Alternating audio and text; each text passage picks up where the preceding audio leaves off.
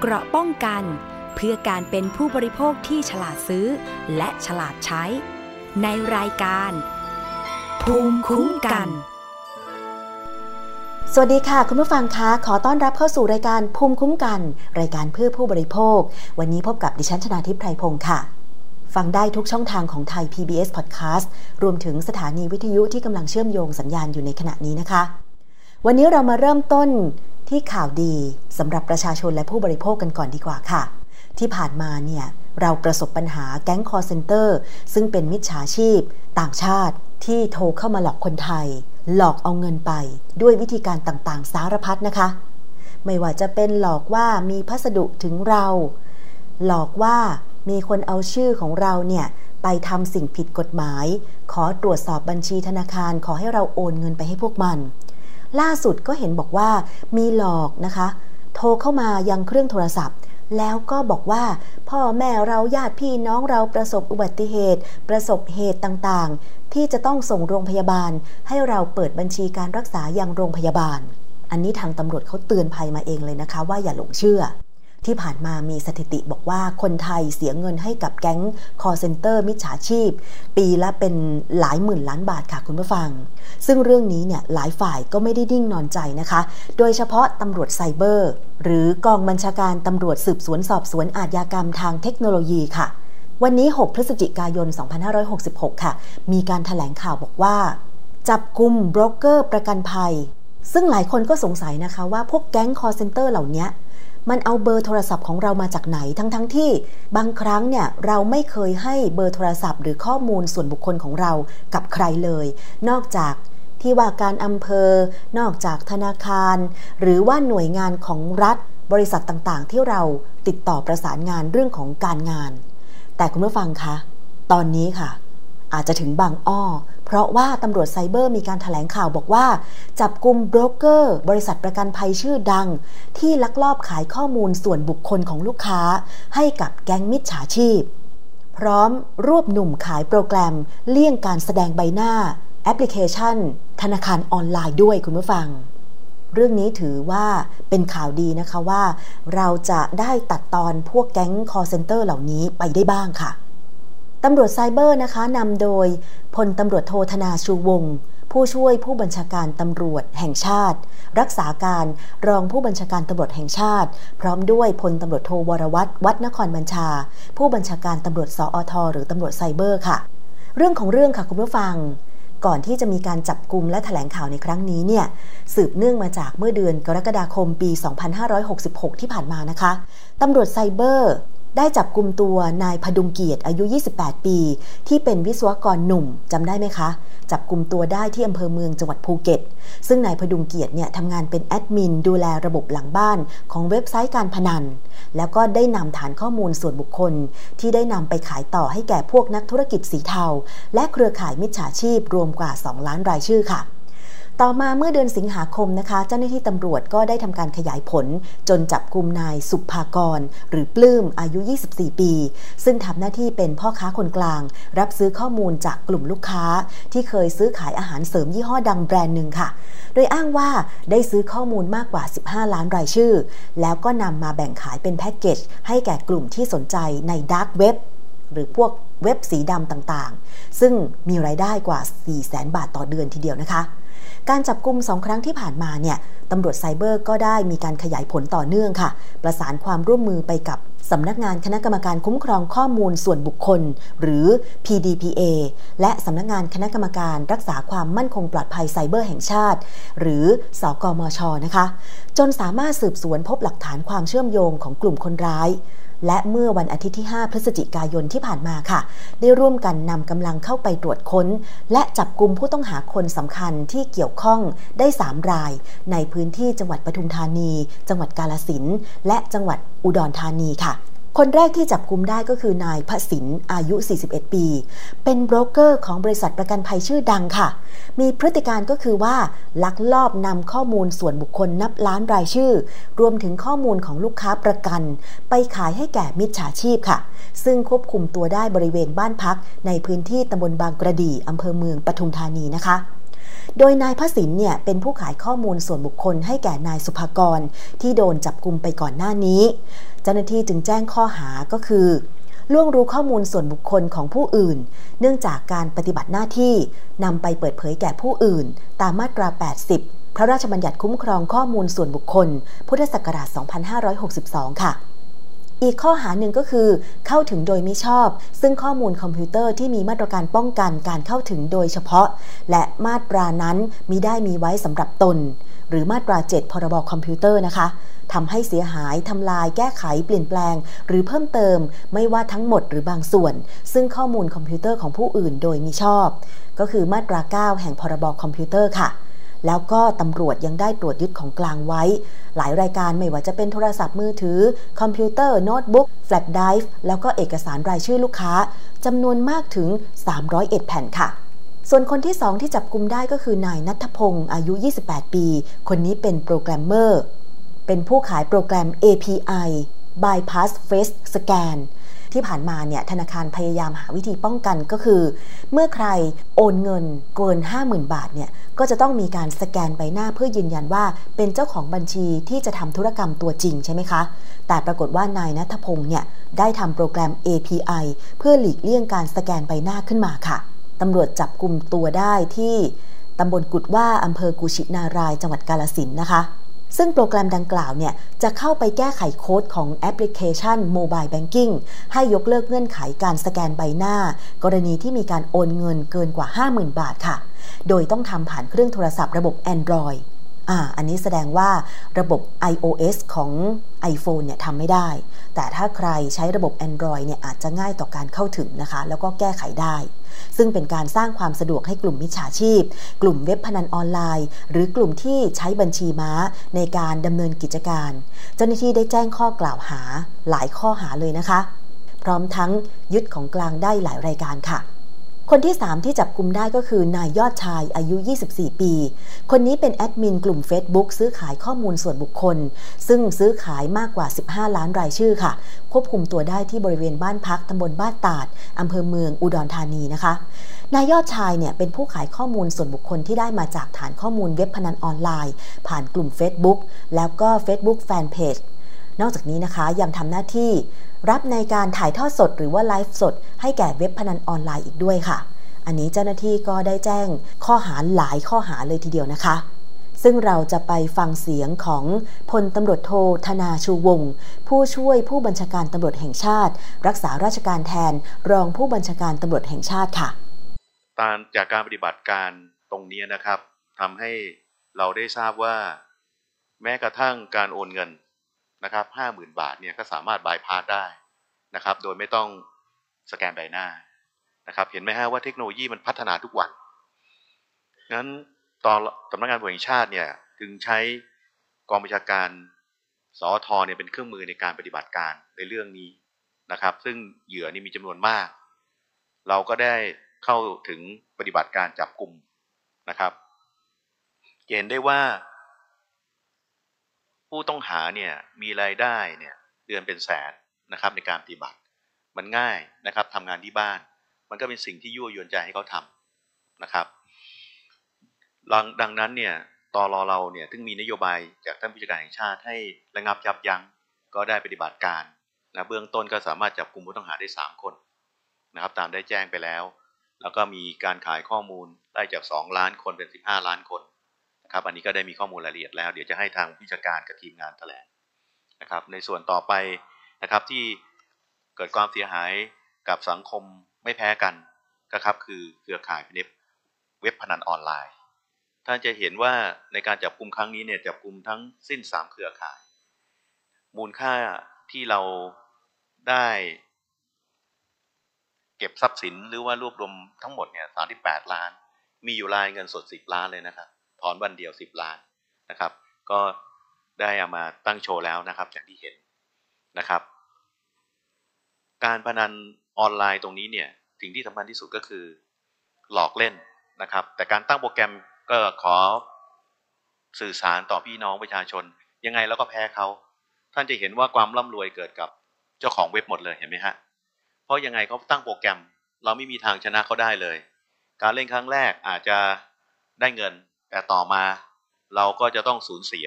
นะครับทุกอย่าง เนื่องจากเราไม่มีทางชนะการพนันออนไลน์ได้ มันใช้ระบบ AI ตั้ง ก็ขอประชาสัมพันธ์ให้พี่น้องประชาชนทราบ ใน 3 เว็บไซต์นี้ยอดเงินหมุนเวียนปีละพันสามร้อยล้านนะครับสร้างความมั่งคั่งให้มีทั้งรถทั้งอะไรต่างๆ มากมาย ท่านก็จะเห็นของกลางที่ได้มา เราจะเห็นว่ากล่อง SIM box สีดำนะครับ ตอนนี้เดิมเราเคยจับเมื่อปีที่แล้วเนี่ย จับได้ 240 SIM boxนะครับ ตอนนี้เดิมเนี่ยเราพบว่าอยู่ตามชายแดนตะเข็บชายแดนนะครับ แล้วก็ต้องมีคนดูแลควบคุม มีคนเฝ้าบ้านก็คือมีดูไฟ มีการเซตเซตระบบนะครับ ต่อมาเครื่องซิมบ็อกเนี่ยเราพบว่าย้ายจากตะเข็บชายแดนมาอยู่ในเมืองนะครับเหตุผลเพราะว่าเดิม call center ใช้เนี่ยหลอกลวงประชาชนพี่น้องประชาชนเนี่ยเอาข้อมูล ไม่เชิงลึกนะครับ แต่ตอนนี้เองเนี่ยเนื่องด้วยอย่างที่เราจับมาเนี่ยนะครับมีทั้งบุคคลที่ทำงานประกันภัยนะครับ อาหารเสริมนะครับ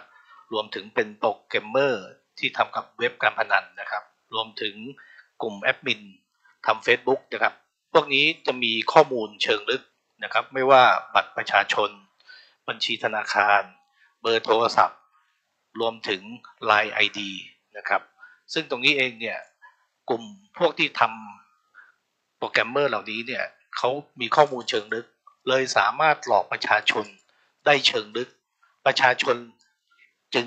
พูดง่ายจึงเชื่อมากยิ่งขึ้นนะครับ เราพบว่าบางเคสไอดีนะครับ ลูกมาแจ้งความแทนแม่ แม่ก็ยังไม่เชื่อนะครับ บางทีไม่ยอมให้ความร่วมมือเรานะครับขนาดบุคคลใกล้ชิดแท้ๆว่ารู้ว่าถูกหลอกแล้ว แต่ว่าบางทีแม่เนี่ยยังบอกว่า ไม่ใช่เขาเขาไม่ได้หลอกเราเขาเชื่อใจได้อันนี้ครับเนี่ยบ่งบอกได้ว่าข้อมูลเชิงลึกของพวกคนร้ายเหล่านี้นะครับ ค่อนข้างรู้แผนมัตถุศกรรมของเรา รู้ความเป็นมาทำให้หลอกลวงเอาเงินเป็นจำนวนมากหรือหมดบัญชีไปเลยนะครับ แม้มาตรการของธนาคารนะครับ จะมีมาตรการในเรื่อง KYC สแกนใบหน้านะครับ พวกนี้ก็เขียนโปรแกรมมาครอบอีกทีหนึ่งนะครับ เพื่อง่ายต่อการโอนเงิน ครั้งละห้าหมื่นบาทครับก็ขอเตือนประชาชนพี่น้องนะครับ ก็ระมัดระวังนะครับ อย่างน้อยเปลี่ยน Line ID บ่อยๆนะครับ แล้วข้อมูลส่วนตัวบ่อยๆนะครับ ต้องเชื่อว่าพวกเราค่อนข้างซื้อสินค้าออนไลน์จำนวนมาก อาหารเสริมด้วยโดยเฉพาะผู้หญิงนะครับ โดยเฉพาะพวกช้อปปิ้งนะครับต่างๆ เสื้อผ้าผู้หญิงนะครับบางทีเราให้ข้อมูลก็ไปนะครับ โดยไม่ทันระมัดระวังตัวนะครับ นั่นคือเสียงของพลตำรวจโทธนาชูวงศ์รักษาราชการแทนรองผู้บัญชาการตำรวจแห่งชาตินะคะ ถึงขบวนการกลุ่มมิจฉาชีพที่ลักลอบขายข้อมูลส่วนบุคคลของประชาชนโดยทั่วไป ซึ่งหนึ่งในนั้นเนี่ยก็มีนายหน้าขายประกันภัย อันเนี้ยหลายคนที่ซื้อประกันภัย ก็อาจจะเจ็บใจนะคะว่าเนี่ยเราอุตส่าห์ไว้วางใจซื้อประกันภัย แต่มีพนักงานที่ ประพฤติมิชอบแบบนี้ลักลอบขายข้อมูลของเราทำให้เราเสี่ยงต่อการถูกแก๊งมิจฉาชีพโทรเข้ามาหลอกลวง แล้วแบบนี้บริษัทประกันภัย ทางคอปพอจะว่ายังไง จะดำเนินการตามกฎหมาย เด็ดขาดสูงสุดเลยไหมนะคะ ซึ่งตอนนี้ค่ะเราจะไปฟังเสียงของตำรวจอีกท่านหนึ่งที่ได้ร่วมถแถลงข่าวครั้งนี้ด้วยนะคะ ในฐานะที่ท่านเองก็ดูแลเรื่องของข้อมูลออนไลน์ หรือว่าโลกไซเบอร์โดยตรง ไปฟังเสียงของพลตำรวจโทวรวัตรวัดนครบัญชา ผู้บัญชาการตำรวจสอทหรือตำรวจไซเบอร์ค่ะ ทางสอท5เนี่ยได้จับจุดเริ่มต้นแต่ที่จังหวัดภูเก็ต เราจับคนขายข้อมูลได้ 2 ล้านรายชื่อ ตอนนั้นเราก็ตื่นเต้นตกใจว่า 2 ล้านรายชื่อเนี่ยก็มีสื่อมวลชนไปว่า อย่างนี้เราจะปลอดภัยไหม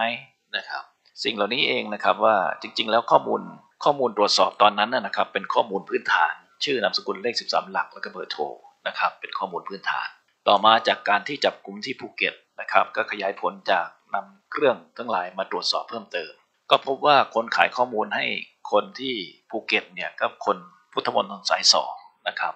เราก็ปฏิบัติการใน EP 2 ซึ่งมีการจับกลุ่มไอ้ตัวตัวนี้เองครับบอกว่าเดิมเนี่ยมันบอกว่าขายข้อมูลไปเนี่ย 15 ล้านรายชื่อ ในเครื่องก็มี 15 ล้านรายชื่อ บอกเดิมเนี่ยมีรายได้ถึง 3 4แสนที่หลังก็ลดลงนะครับก็เหลือหลักห้านะครับต่อเดือน พอได้จากที่พุทธมนต์สายสองนะครับซึ่งสามารถนอุปกรณ์ที่ตรวจยึดได้เนี่ยไปขยายผลต่อ ในอุปกรณ์การขยายผลจาก EP 2เนี่ยเราจะพบข้อมูลอยู่ 3 ส่วนที่ทำผิดกฎหมายนะครับ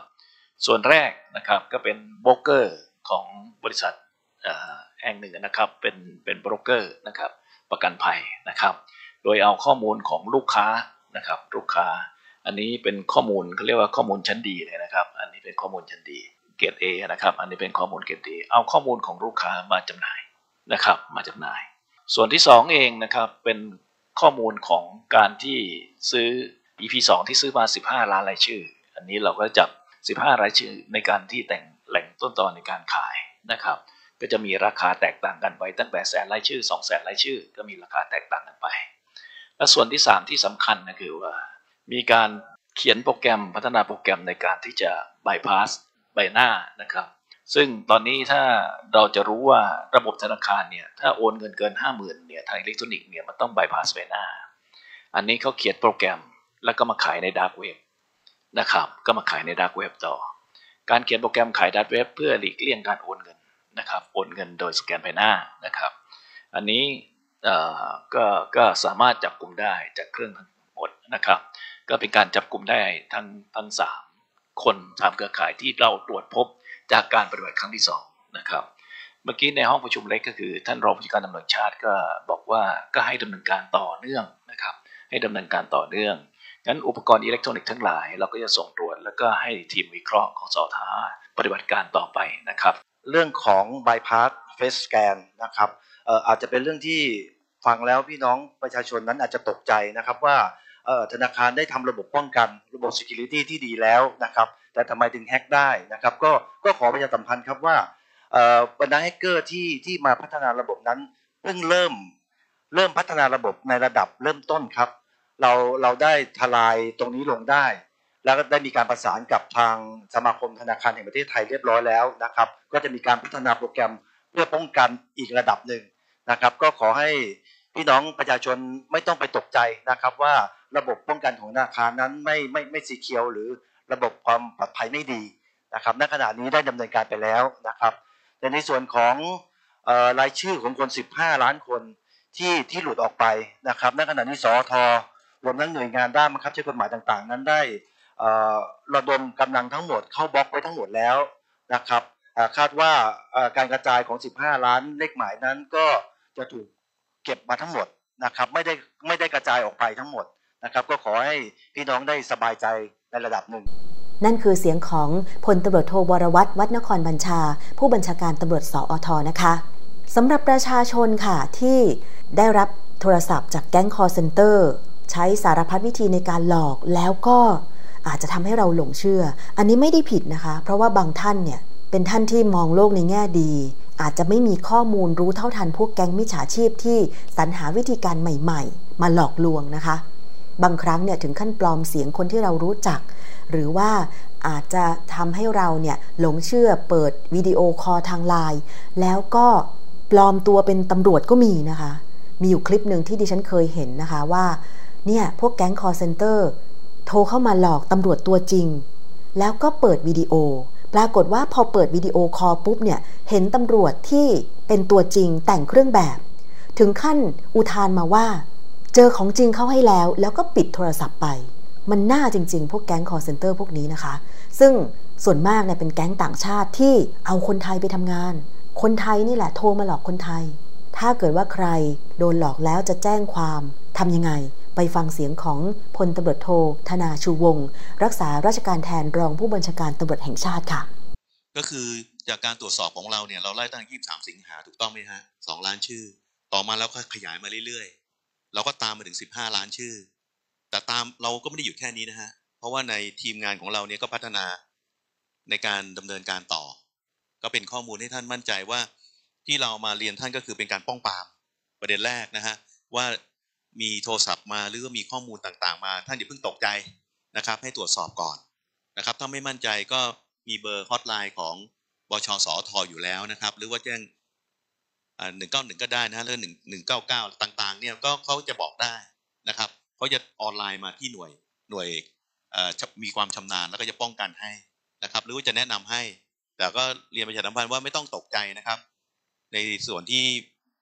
ผมเองก็เรียนตรงๆนะฮะก็ยังมีโทรศัพท์แปลกปลอมมาเหมือนกันนะครับ ผมคิดว่าทุกคนก็อาจจะใกล้เคียงกัน แต่ถ้าเราไม่ตกใจเรามีสติ เราก็จะสามารถระงับยับยั้งเขาได้นะครับ ก็ประชาสัมพันธ์นะอย่าตกใจนะครับ มีข้อมูลหรืออะไรเชิงลึกก็มาพูดคุยกันก่อนอ่ามีตัวอย่างนะครับ แม่เล่าให้ลูกฟัง แม่เชื่อเขานะครับ ลูกไม่เชื่อ ห้ามลูกลูกอ่าแม่ห้ามลูกลูกไม่ไป แม่ไม่ไป ว่าลูกก็รู้ดีนะฮะจนสุดท้ายนะแม่ก็ต้องยอมรับว่าเออลูกพูดถูกนะครับ ก็จริง ๆ แล้วการสื่อสารเป็นสิ่งสำคัญนะครับ เราก็สอบถามการพูดคุยกัน ประชาสัมพันธ์กัน ก็ถึงบอกแล้วว่าเราบล็อกได้ระดับหนึ่งก็คือข้อมูลพื้นฐานเบื้องต้นอะคนไม่เชื่อแล้วครับ ต่อมาพอขึ้นมาอีกระดับหนึ่งครับ คนก็เริ่มเรียกว่าเริ่มอ่าไม่เชื่อเขาก็ลึกไปอีกเห็นไหมฮะเขาพยายามหาข้อมูลในเว็บดาร์ก ก็มีทั้งคนต้องการและคนขายเพราะบางทีก็มีคนที่ได้ข้อมูลแล้วก็อยากขายนะครับ คนอยากซื้อก็ซื้อ แต่ว่าการติดตามของเราก็ไม่ได้ไม่ได้ยิ่งหย่อนเราก็เนี่ยจับได้สิบห้าสิบห้าล้านข้อมูลที่เขาไปดำเนินการ รวมทั้งการสแกนใบหน้าต่างๆเขาพัฒนามาถึงจุดหนึ่งแต่ก็ยังไม่สำเร็จนะฮะเราก็บล็อกเขาแล้วเราก็คุยกับแบงค์นะครับเพราะเรามีเครือข่ายในการป้องกัน ก็ขอให้มั่นใจในการปฏิบัติงานของข้าราชการ แล้วก็หน่วยงานที่เกี่ยวข้องทุกหน่วยนะครับ ก็ไประชาสัมพันธ์ให้ทราบ ครับขอบคุณฮะอันนี้ก็อยากจะย้ำเตือนคุณผู้ฟังนะคะว่า อย่าหลงเชื่อเด็ดขาดเลย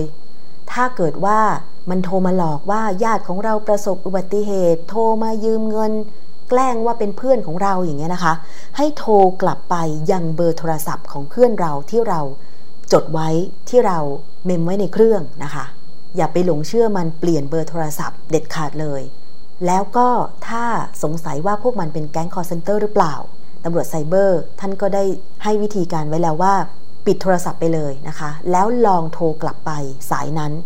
ถ้ามันเป็นแก๊ง call center เราจะไม่สามารถโทรกลับหาพวกมันได้ เพราะว่ามันโทรศัพท์ผ่านระบบอินเทอร์เน็ต ซึ่งที่ผ่านมาเนี่ยกสทช ก็ได้ร่วมมือในการปราบปราม เช่นไปจับกุมพวกแก๊ง call center ที่ไปเช่าสำนักงานอาคาร ใจกลางเมืองกรุงเทพเลยนะคะ ในการที่จะใช้เราเตอร์ของอาคารสำนักงานนั้นๆเนี่ยเพื่อเชื่อมต่อเบอร์โทร โทรผ่านระบบอินเทอร์เน็ต มันใช้สารพัดวิธีจริง ๆ นะคะ แล้วถ้าเกิดว่าจะแจ้งความนะคะ สามารถแจ้งได้เลยที่ตำรวจไซเบอร์เพจ Facebook ก็ได้ค่ะ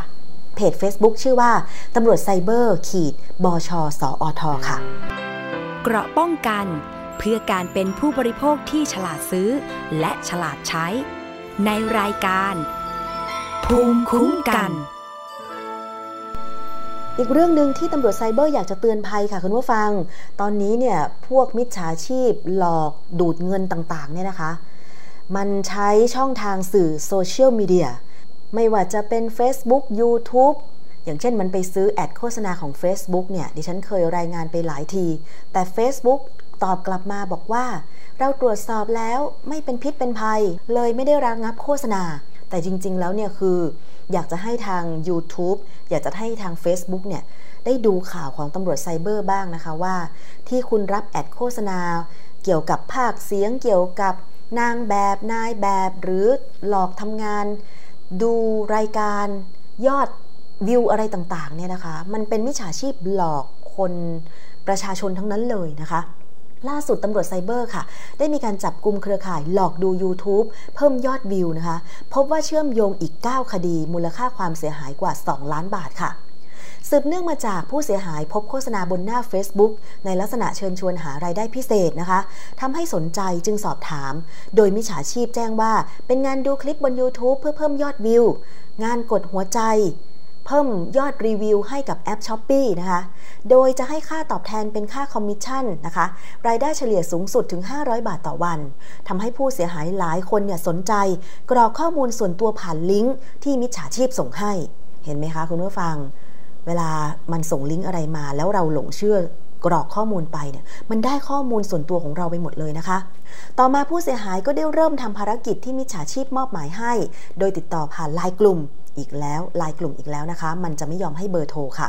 ระหว่างทำภารกิจเนี่ยมิจฉาชีพก็มีการเชิญชวนบุคคลอื่นเข้ามาในกลุ่มเรื่อยๆ เพิ่มความน่าเชื่อถือ โดยครั้งแรกผู้เสียหาย โอนเงินไป 3 ครั้ง 413 บาท แล้วก็ได้รับผลตอบแทนกลับคืนมาเป็นเงิน 413 บาท จึงเชื่อว่าได้เงินจริง สุดท้ายนะคะ หลงเชื่อโอนเงินทำภารกิจดู YouTube ไปถึง 152,732 บาท แต่เมื่อผู้เสียหายต้องการถอนเงิน กลุ่มมิจฉาชีพกลับอ้างว่า ต้องเสียภาษีเพิ่มอีกจำนวน 56,000 บาท จึงจะสามารถทำรายการได้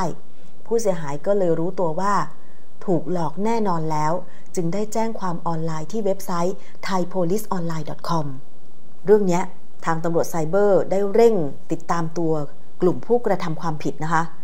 จนสามารถรวบรวมพยานหลักฐาน ขออำนาจศาลออกหมายจับค่ะ โดยเมื่อ 30 ตุลาคมที่ผ่านมานะคะตำรวจสอทหนึ่งได้นำกำลังลงพื้นที่ค่ะ ติดตามจับกลุ่มผู้ต้องหาที่เป็นหนึ่งในเครือข่ายผู้ร่วมขบวนการ สามารถจับกลุ่มนะคะ นายสุวัตอายุ 21 ปี ชาวกรุงเทพมหานครค่ะ ในข้อหาร่วมกันช่อโกง โดยแสดงตนเป็นคนอื่น ร่วมกันโดยทุจริต หรือโดยหลอกลวงนำเข้าสู่ระบบคอมพิวเตอร์ ซึ่งข้อมูลคอมพิวเตอร์ที่บิดเบือนหรือปลอม ไม่ว่าทั้งหมดหรือบางส่วน หรือข้อมูลคอมพิวเตอร์อันเป็นเท็จนะคะ อันมิได้กระทำต่อประชาชน แต่เป็นการกระทำต่อบุคคลใดบุคคลหนึ่งค่ะ ปรากฏว่าผู้ต้องหาคนนี้เนี่ยเชื่อมโยงทำผิด ลักษณะนี้อีก 9 คดีค่ะ รวมมูลค่าความเสียหายกว่า 2 ล้านบาททีเดียว เพราะฉะนั้นอย่าหลงเชื่อนะคะ แค่เพิ่มยอดวิว YouTube เนี่ยไม่ได้เงินนะ โดนมันหลอก โดนมันหลอกให้โอนเงินทำภารกิจ สุดท้ายเราจะโอนเงินกลับคืนมาไม่ได้ เพราะว่ามิจฉาชีพพวกนี้เนี่ยมันทำระบบบัญชีกลางของมันไว้แล้ว เมื่อไหร่ก็ตามที่เราหลงเชื่อครั้งแรกอาจจะถอนเงินมาได้นะ แต่ต่อไปเราถอนเงินไม่ได้แล้วนะคะ คุณผู้ฟัง เกราะป้องกันเพื่อการเป็นผู้บริโภคที่ฉลาดซื้อ และฉลาดใช้ ในรายการ ภูมิคุ้มกัน ไปกันที่เรื่องของค่าโทรศัพท์กันบ้างค่ะคุณผู้ฟัง ตั้งแต่มีการควบรวมกิจการของบริษัท True และ d t แทใครที่ใช้สองค่ายนี้เป็นยังไงบ้าง ลองเล่าสู่กันฟังผ่าน Facebook ของไทย PBS Podcast ก็ได้นะคะว่าสัญญาณอินเทอร์เน็ตได้ครบได้เต็มตามแพ็กเกจไหม เร็วไหม หรือว่าช้าลง หรือว่าเร็วขึ้น สะท้อนกันเข้ามาได้นะคะ แต่ว่าเรื่องที่มูลนิธิเพื่อผู้บริโภคได้โพสต์ในเพจ Facebook ค่ะ เกี่ยวกับกรณีที่มีผู้บริโภค ร้องเรียนว่าหลัง True และ d t แทควบรวมกิจการเนี่ยคุณภาพความเร็ว speed อินเทอร์เน็ตลดลง คุณภาพต่ำสวนทางกับราคาที่ไม่ได้ลดลงเลย แถมเท่ากันทุกแพ็กเกจด้วยนะคะ ต่อมาก็มีทางด้านของค่าย True ได้ออกหนังสือชี้แจงไปยังสื่อมวลชน แล้วก็ล่าสุดเห็นบอกว่าทางสำนักงานกสทช ก็ได้มีการสั่งสอบสวนเรื่องนี้ว่า สัญญาณอินเทอร์เน็ตของ True d t a c เนี่ยความเร็วลดลงจริงหรือไม่ ราคาของแพ็กเกจการใช้แต่ละรูปแบบเป็นอย่างไรนะคะ หลังจากที่กสทช ค่ะ มีมติด้วยเสียงข้างมาก 3 ต่อ 2 นะคะ ให้ควบรวมกิจการระหว่างบริษัท True และบริษัท d t แทได้เมื่อ 20 ตุลาคม 2565 ค่ะ แต่ว่าก็มีการกำหนดมาตรการเฉพาะที่ทั้งสองบริษัทต้องทำตามนั่นก็คือ จะต้องลดค่าบริการเฉลี่ย 12%ลดลง 12%นะคะ และให้แยกยี่ห้อแยกแบรนด์ทำตลาดไปก่อน 3 ปี คือยังไม่ต้องทำร่วมกัน ให้แยกทำของใครของมันนะคะ เพื่อที่ว่าผู้บริโภคจะได้มีทางเลือกเหมือนเดิม ก็คือ AIS True แล้วก็ d t แทใช่ไหมคะ แต่กลับพบว่ามีผู้บริโภคร้องเรียนไปที่มูลนิธิเพื่อผู้บริโภคว่า ความเร็วหรือ speed อินเทอร์เน็ตที่ได้นั้นน่ะ ลดลง มีคุณภาพต่ำสวนทางกับราคาที่ให้บริการ รวมทั้ง 2 ราคาของ 2 รายที่เหลือในตลาดก็คือ True และ AIS กลับเท่ากันทุกแพ็กเกจเลยทำให้ไม่มีทางเลือกเลยว่า จะใช้แพ็กเกจไหนก็ราคาเท่ากันหมดอะค่ะ ทั้งที่ True และ d t แทก็อ้างเงื่อนไขการควบกิจการ เพื่อช่วยลดต้นทุน ด้านโครงข่าย ที่เป็นการลงทุนซ้ำซ้อน ยินยอมในมาตรการเยียวยา ที่มติกสทชกำหนดให้ต้องมีการลดค่าบริการเฉลี่ย 12%ตามเงื่อนไขมาตรการเฉพาะของผู้ประกอบการในการควบรวมกิจการ แต่ก็กลับไม่มีการปรับลดราคาแต่อย่างใดค่ะ แล้วนอกจากนั้นนะคะเมื่อ 3 พฤศจิกายน 2566 นายกิติศักดิ์ธนันนัททนายความของมูลนิธิเพื่อผู้บริโภคค่ะ ได้ออกมาให้ข้อมูลว่า ได้รับเรื่องร้องเรียนจากผู้บริโภค เรื่องการแจ้งรื้อถอน กรณีสถานีฐานรับส่งสัญญาณ d t แทโดยทนายความมูลนิธิเพื่อผู้บริโภคกล่าวถึงเรื่องนี้บอกว่ารื้อถอนสถานีฐานรับและส่งสัญญาณ d t แท มีหนังสือลงวันที่ 26 กันยายน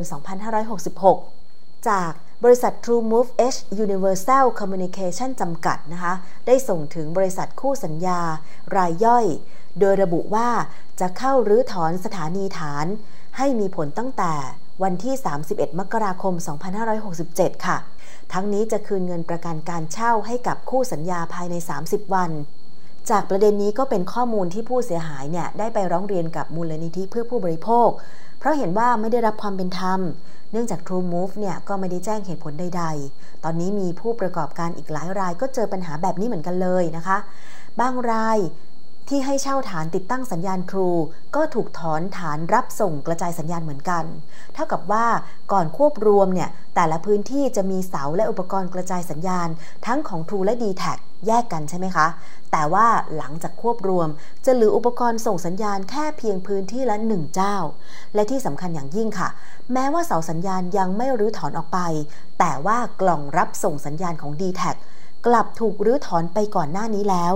จึงทำให้ตอนนี้ผู้ใช้บริการในพื้นที่เจอปัญหาอินเทอร์เน็ตอืด เพราะว่าต้องแย่งสัญญาณกัน ทั้งที่จ่ายราคาแพงเหมือนเดิมนะคะนอกจากนี้ยังมีผู้บริโภคอีกจำนวนหนึ่งค่ะ ไปร้องเรียนที่มูลนิธิเพื่อผู้บริโภคเช่นเดียวกัน หลังจาก True ควบรวมกับ d t แท แล้วก็อาจจะไปร่วมมือกับ AIS นะคะ โดยเฉพาะเครือข่ายของมูลนิธิเพื่อผู้บริโภค เช่น คุณทิตินัดดารักกู้ชัย อยู่ในโซนเขตบางกอกน้อยกรุงเทพ บอกว่าใช้อินเทอร์เน็ตรายเดือนของ d t แทนะคะ เดือนละ 699 บาท ก่อนหน้าที่สองค่ายมือถือจะควบรวมกันเนี่ย สามารถใช้งานได้ตลอดทั้งเดือนเลย แต่พอหลังจากการควบรวมกิจการกันแล้ว การใช้งานสัญญาณกลับอืด ดูออนไลน์อะไรไม่ไม่ได้เลยนะคะ พอใช้ไลน์เพื่อโทรศัพท์ก็เกิดปัญหา เพราะว่าไม่มีสัญญาณ เมื่อแจ้งไปยังเครือข่ายผู้ให้บริการกลับบอก ให้จ่ายเงินซื้ออินเทอร์เน็ตเพิ่มเติม แถม call center หมายเลขโทรศัพท์ call center 1678 ก็ติดต่อยากมากเลยนะคะ มีผู้บริโภคอีกหลายคนได้ร้องเรียนไปที่มูลนิธิเพื่อผู้บริโภคว่า เจอปัญหาความเร็วอินเทอร์เน็ตไม่ตรงตามแพ็กเกจที่ซื้อเลย อย่างเช่นรายที่ใช้โครงข่าย d t แทบอกว่าใช้แพ็กเกจเน็ตไม่อั้นไม่ลดความเร็ว 20 เมกะบิตต่อวินาที เมกะบิตนะคะ เมกะบิต Mbps ก็ย่อมาจากเมกะบิต per second นะคะ ซึ่งเมื่อตรวจสอบความเร็วอินเทอร์เน็ตก็กลับพบว่า ความเร็วอยู่ที่แค่ 2-3 เมกะบิตเท่านั้น คุณผู้ฟัง ซื้อแพ็กเกจเน็ต ความเร็ว 20 เมกะบิตต่อวินาที แต่พอตรวจสอบความเร็วเน็ตอยู่แค่ 2-3 เมกะบิตต่อวินาทีเท่านั้น จึงร้องเรียนไปยังเครือข่ายที่ให้บริการ แต่ก็ยังไม่ได้รับการแก้ไขนะคะ ซึ่งเรื่องนี้ค่ะ นางสาวนัทวดี เต็งพาณิชกุล ทนายความอีกคนหนึ่งของมูลนิธิเพื่อผู้บริโภคบอกว่า จากปัญหาของผู้บริโภคที่ร้องเรียนเนี่ย อยากจะเรียกร้องให้กสทช ต้องกำกับดูแลเอกชน ต้องปฏิบัติตามเงื่อนไขการควบรวมกิจการนั่นคือ คุณจะต้องลดค่าบริการเฉลี่ย 12%กำหนดให้เป็นรูปธรรม ไม่ใช่ปล่อยให้ผู้บริโภคได้รับผลกระทบจากค่าบริการที่แพง แต่คุณภาพบริการแย่ลงซึ่งในวันที่ 7 พฤศจิกายน 2566 นี้เนี่ย ทางสำนักงงานกสทช ได้เชิญมูลนิธิเพื่อผู้บริโภคเข้าไปหารือนะคะ เดี๋ยวมาติดตามกันต่อไปว่าผลจะเป็นอย่างไร ซึ่งหลังจากที่มูลนิธิเพื่อผู้บริโภคได้โพสต์นี้ผ่าน Facebook ไปนะคะทำให้ทางบริษัท True Corporation ได้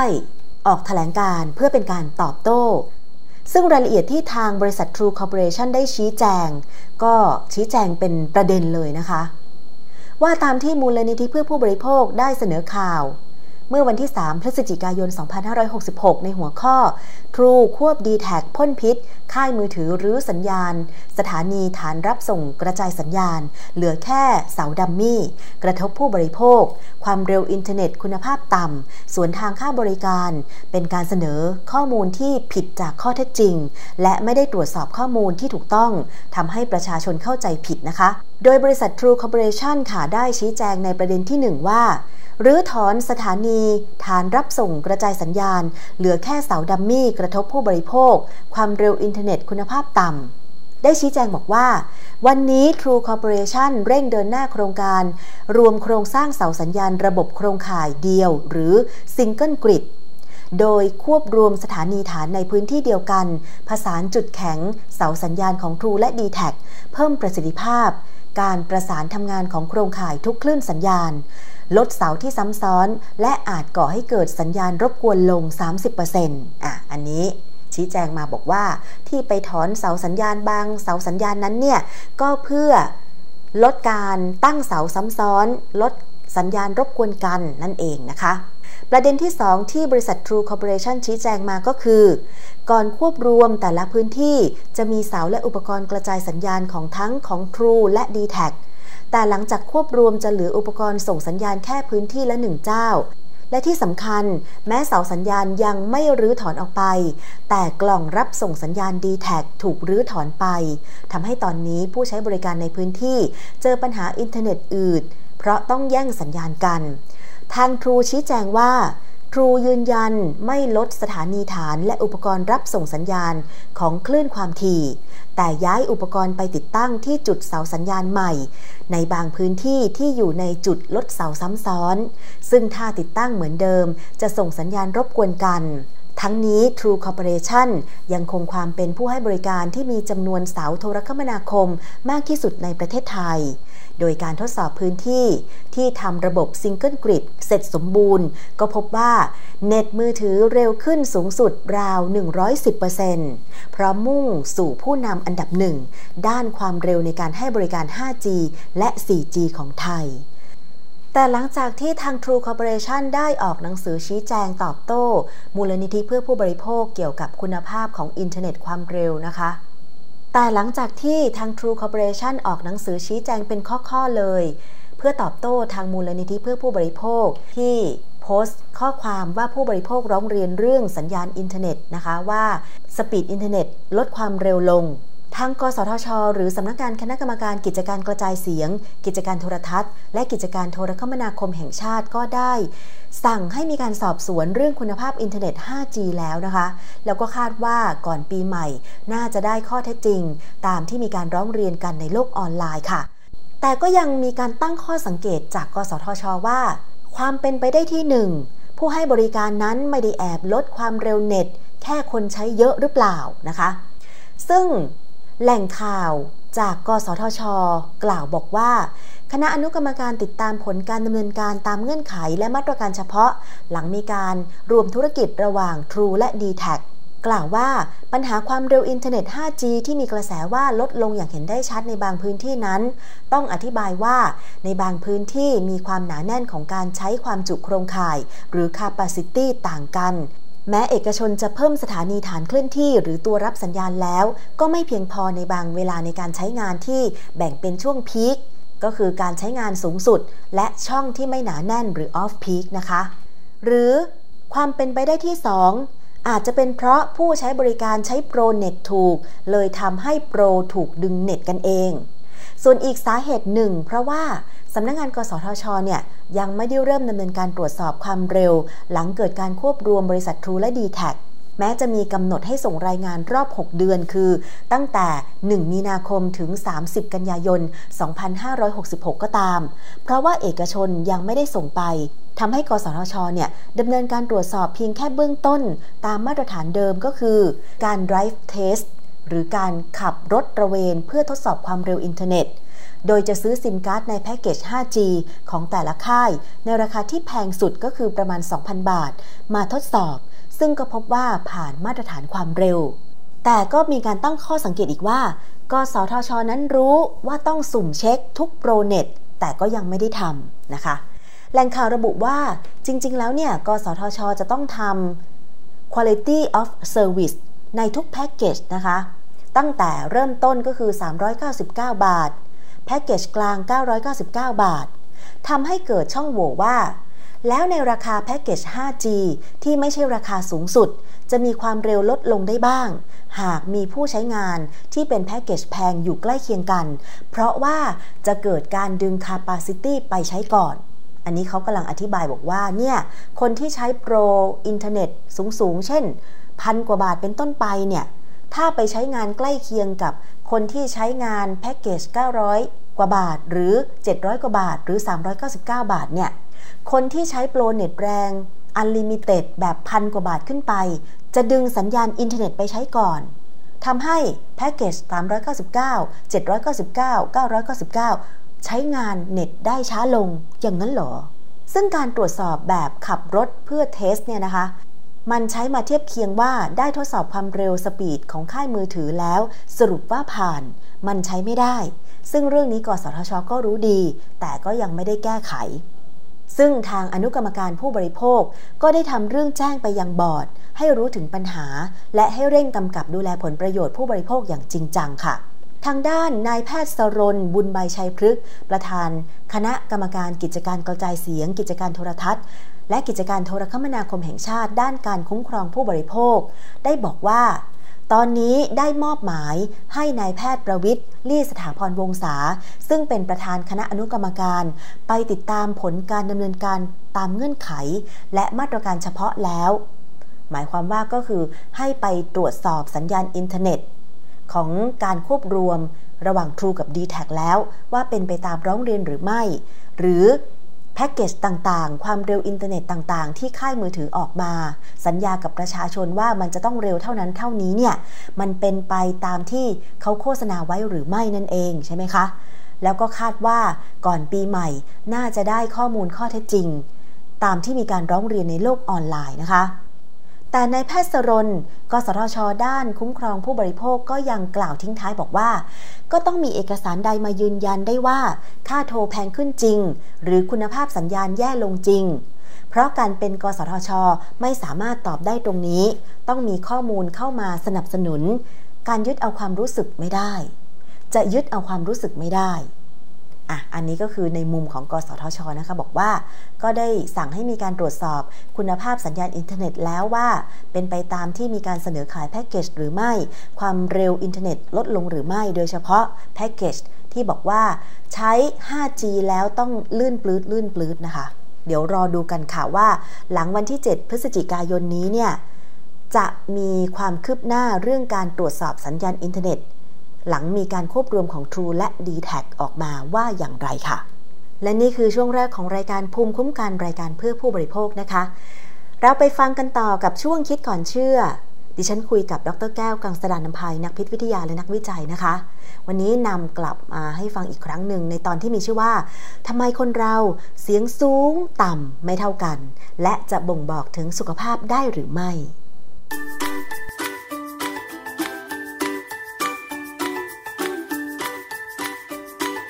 ช่วง คิดก่อนเชื่อ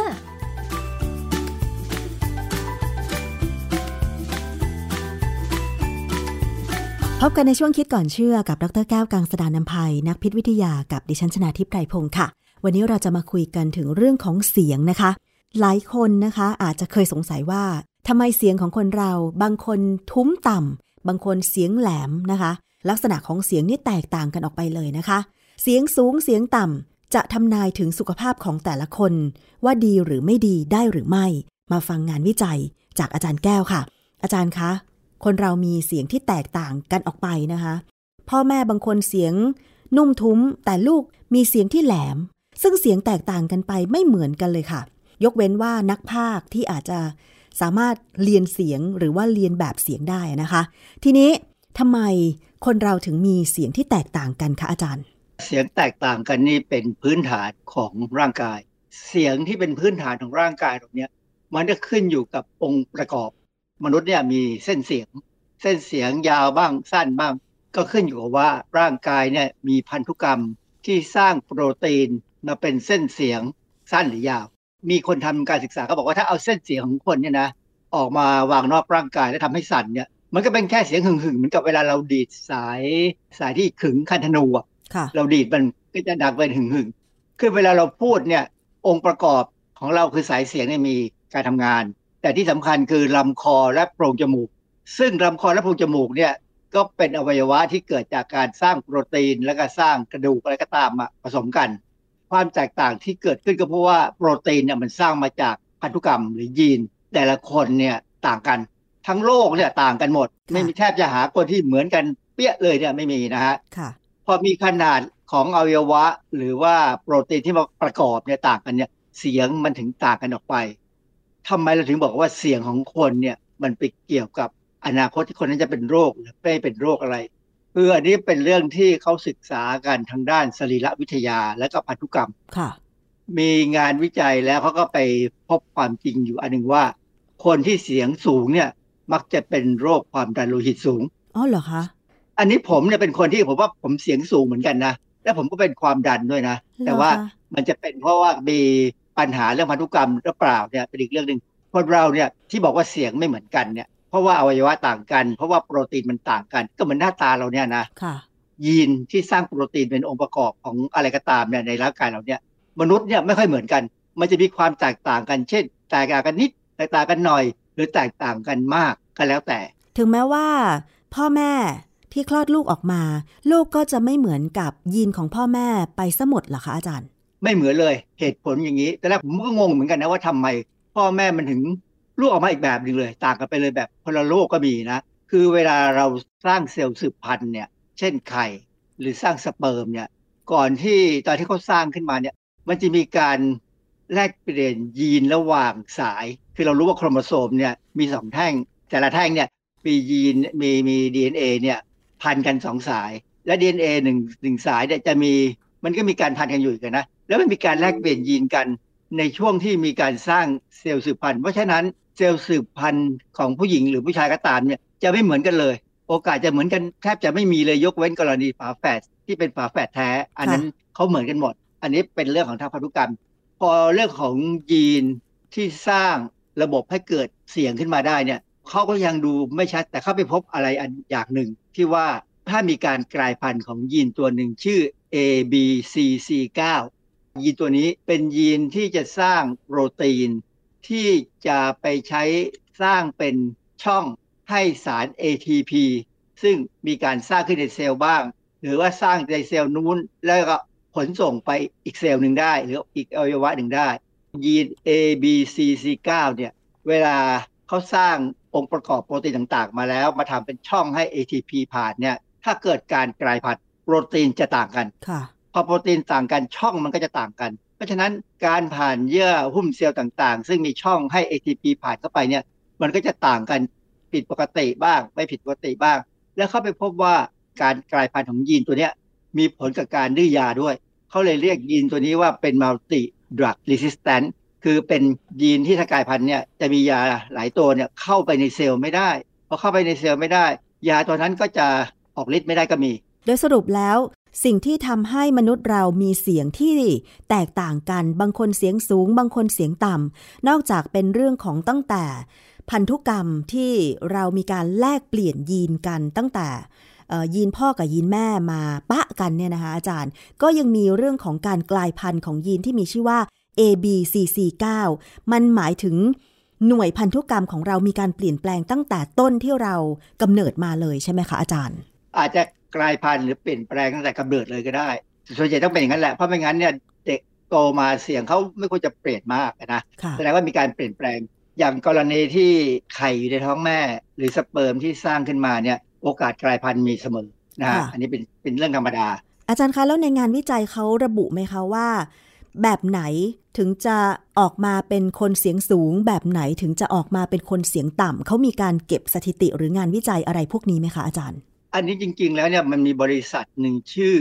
Decode Genetics ตั้งอยู่ในกรุงเรกยาวิกซึ่งเป็นเมืองหลวงของประเทศไอซ์แลนด์ บริษัทเนี่ยน่าสนใจ เพราะว่าประเทศไอซ์แลนด์เนี่ยถึงมันจะเป็นประเทศเล็กๆกันนะแต่เขามีการเก็บข้อมูลพันธุกรรม หมายความว่าเขาทำ Family Tree ก็คือเป็น สายตระกูลอะว่าใครเป็นปู่ย่าตาทวดขึ้นไปสูงมาก จนสามารถจะระบุได้ว่า คนคนเนี้ยลักษณะแบบเนี้ยมีลักษณะเฉพาะเป็นยังไงบ้าง หรือว่ามีการแต่งงานกันระหว่างคนคนนี้ตระกูลนี้กับอีกตระกูลหนึ่งแล้วลูกออกมามีลักษณะเป็นยังไงคือเขาจดหมดจเป็นประเทศที่มีระบบการจดประวัติดีที่สุดในโลกค่ะนะฮะอันนี้เขาก็มาสนใจเรื่องเกี่ยวกับว่าทำไมเสียงคนเราถึงต่างกัน คือบริษัทเนี่ยเขาทำงานวิจัยศึกษาในคน ไอซ์แลนด์เนี่ยประมาณเกือบหมื่นสามพันคน แล้วเขาเปรียบเทียบความถี่ของเสียง กับฐานข้อมูลพันธุกรรม ก็พบว่ามีการกลายพันธุ์ก็คือเจ้า ABCC9 นี่แหละ ที่มีความสัมพันธ์กับการพูดในระดับเสียงที่สูงขึ้น ในทุกช่วงอายุและเพศเขาบอกว่ายีน ABCC9 เนี่ยนอกจากเกี่ยวข้องกับการสร้างช่องให้สาร ATP ซึ่งเป็นสารพลังงานสูงเนี่ยผ่านจากเซลล์หนึ่งไปอีกเซลล์หนึ่งได้เนี่ย ยีนตัวเนี้ยไปมีผลกับการทำงานของโปรตีน คือพวกคอลลาเจนกับอิลาสติน อันนี้มีทั้งในกล้ามเนื้อหลายๆอย่างค่ะคืออย่างกรณีของเส้นเสียงเนี่ย ในการพูดของคนเนี่ยนะเรามีเส้นเสียง ซึ่งเส้นเสียงเนี่ยต้องมีความเหนียวก็มีคอลลาเจนอยู่ค่ะและมีความยืดหยุ่น ยืดหยุ่นเนี่ยเป็นเพราะว่ามีโปรตีนอิลาสติน ก็เป็นองค์ประกอบด้วย การทำงานของโปรตีนต่างๆ แบบเนี้ยมันจะต้องอาศัยการ ผ่านเข้าออกของไอออน หรือแร่ธาตุค่ะที่เขามองกันตอนนี้ก็คือโพแทสเซียม คือโพแทสเซียมเนี่ยก็เกี่ยวข้องกับ ATP เกี่ยวกับการเข้าออก ATP อยู่แล้วด้วยนะฮะพอมีการกลายพันธุ์ของยีน ABCC9 เนี่ยก็มีการสร้างโปรตีนซึ่งเป็นช่องผ่านของโพแทสเซียม ซึ่งเปลี่ยนไปค่ะไม่เหมือนเดิม ก็เลยส่งผลให้การทำงานของโปรตีนอิลาสตินกับคอลลาเจนที่เป็นเส้นเสียงเนี่ยก็ทำงานต่างกันค่ะ พวกนี้อาจจะไปควบคุมเกี่ยวกับความยาว หรือเกี่ยวกับความหนาของเส้นเสียงด้วยหรือเปล่า อันนี้ไม่แน่ใจยังพูดไม่ถึง แต่เขาบอกว่ามันเห็นชัดๆว่าการกลายพันธุ์เนี่ยทำให้เนื้อเยื่อตรงเนี้ยเปลี่ยนไปเลยในการสั่นสะเทือน เพราะฉะนั้นอ๋อเขาก็มองว่ามันเป็นตัวทำให้เส้นเสียงเปลี่ยน แต่ที่สำคัญกว่านั้นเขาบอกว่าการทำงานของโปรตีนที่เป็นความยืดหยุ่นเนี่ยมันเป็นองค์ประกอบสำคัญของหลอดเลือดด้วย เพราะฉะนั้นการกลายพันธุ์ของ ABCC9 เนี่ย จึงไปมีผลกับหลอดเลือดค่ะซึ่งถ้าโปรตีนที่อยู่ในหลอดเลือดเนี่ย เสียสูญสภาพไปคือทำงานไม่ดีเนี่ยเอ่อหลอดเลือดก็จะเริ่มแข็งอย่างของกรณีอย่างผมเนี่ย ผมเริ่มเป็นความดันโลหิตเมื่อประมาณ50ซึ่งหมอที่ดูดูแลผมตอนนั้นนะนะก็บอกว่าเนี่ยมันเป็นลักษณะที่ว่าหลอดเลือดเนี่ย มันเริ่มแข็งเป็นไปตามธรรมชาติ ผมไม่ได้มีปัจจัยอื่นมาทำให้เกิดความดันโลหิตสูง แต่เป็นเพราะว่าหลอดเลือดมันเสื่อมไปเองตามธรรมชาติ เพราะฉะนั้น ก็จะมียาที่จะคอยแก้ปัญหาให้ค่ะ ดังนั้นเนี่ยผมบอกไปว่า ตอนเนี้ยถ้าใครใครที่มีเสียงสูง คนคนนั้นมักจะเป็นคนที่มียีน A B C C 9เนี่ยกลายพันธุ์ ซึ่งส่งผลไปถึงแนวโน้มของการที่จะมีความดันโลหิตสูงอืมอันนี้เป็นข้อมูลทางพันธุกรรม และทางวิทยาศาสตร์ที่เขาก็ทำที่ไอซ์แลนด์เนี่ยแหละ คือการทำงานของยีนตัวเนี้ยคงไม่ใช่แค่หลอดเลือดอย่างเดียว คงมีผลกับ เนื้อเยื่อที่อื่นด้วยค่ะ สรุปง่าย ๆ ก็คือว่าถ้าความเข้าใจโดยทั่วไป การที่คนเราเสียงแตกต่างกัน ก็เพราะว่ามีการกลายพันธุ์หรือการเปลี่ยนแปลงของยีน ABCC9 ซึ่งมันจะส่งผลถึงลักษณะของการทำงาน หรือว่าโปรตีนที่คอยมา ผ่านยีนตรงนั้นด้วย รวมถึงแร่ธาตุต่างๆ ซึ่งมันจะไปประกอบทำให้ เส้นเสียงของเราแข็งแรงยืดหยุ่นมากน้อยขนาดไหน มันก็ขึ้นอยู่กับยีนตัวนี้ และลักษณะของแร่ธาตุที่เข้าไปเกี่ยวข้องใช่ไหมคะ ก็อาจจะส่งผลถึงเรื่องของหลอดเลือดภายในร่างกายเราด้วยว่าถ้ายีนตัวนี้มันเปลี่ยนแปลงไป ในลักษณะที่ทำให้เสียงของเรานั้นสูง หลอดเลือด ก็มีแนวโน้มที่จะมีการทำงานทำให้ความดันโลหิตสูงตามไปด้วย แล้วทีนี้อาจารย์ คนที่มีเสียงทุ้มต่ำมากๆ เหมือนเสียง ถ้าเทียบกับการร้องโอเปร่าก็เหมือนอะไรนะ เสียงเสียงที่ไม่สูงอะค่ะ เสียงเป็นเทรนเนอร์เทนเนอร์ไม่ใช่โซปราโนอะค่ะอาจารย์ กรณีนักร้องเนี่ยเขาฝึกเขาฝึกที่จะทำให้เสียงสูงหรือต่ำได้ แต่ถ้าเขาเวลาเขาพูดเนี่ยจะเป็นตัวบอกว่าปกติเขาเป็นเสียงยังไง ใช่ แต่ในกรณีในความหมายที่เราคุยกันในวันนี้เนี่ย คือคนที่อยู่ๆก็เวลาพูดเนี่ยก็จะเสียงสูงอยู่ตลอดเวลา ผมฟังรายการวิทยุอย่างของบางสถานีเนี่ยนะผู้จัดรายการเนี่ยเสียงเขาสูงตลอดผู้ชาย ออกไปใกล้ผู้หญิงด้วยซ้ำแต่ว่าเป็นเรารู้ว่าเขาเป็นผู้ชายเพราะเขาพูดครับผมแล้วเขาก็พูดแบบคนปกติของผู้ชายธรรมดาเนี่ยนะแต่เสียงเขาสูงกว่าปกติ ความจริงนะถ้าพูดเสียงแบบธรรมดากันแบบคุยกันเนี่ยแล้วเสียงไม่ได้สูงไปเกินไป แต่ต่ำไปนี่ผมไม่รู้ว่าจะมีปัญหาไหมนะแต่ว่าเขาเนี่ยงานวิจัยเนี่ยเขาบอกว่าถ้าสูงมากๆเนี่ย ก็แสดงว่ามันมีการกลายพันธุ์ผิดปกติ เขาพิสูจน์แล้วในการศึกษาของที่ที่ไอซ์แลนด์นะฮะอันนี้เป็นเป็นตัวอย่างที่ดีว่าพันธุกรรมเนี่ยเป็นตัวกำหนดอะไรหลาย ๆ อย่างของมนุษย์ ซึ่งในอนาคตเนี่ยเราอาจจะต้องมีการดัดแปลงพันธุกรรมของลูกหลาน เพื่อให้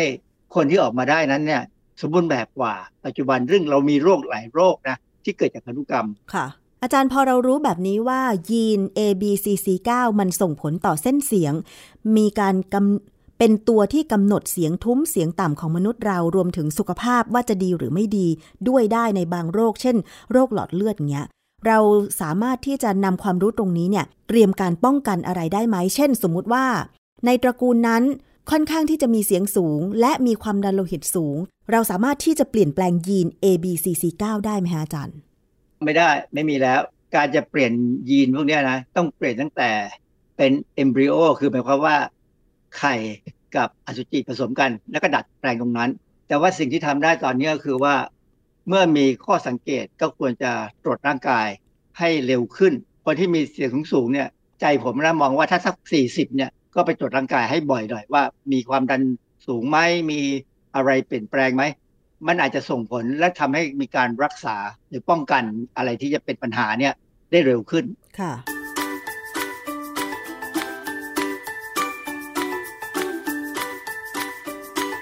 ช่วงคิดก่อนเชื่อ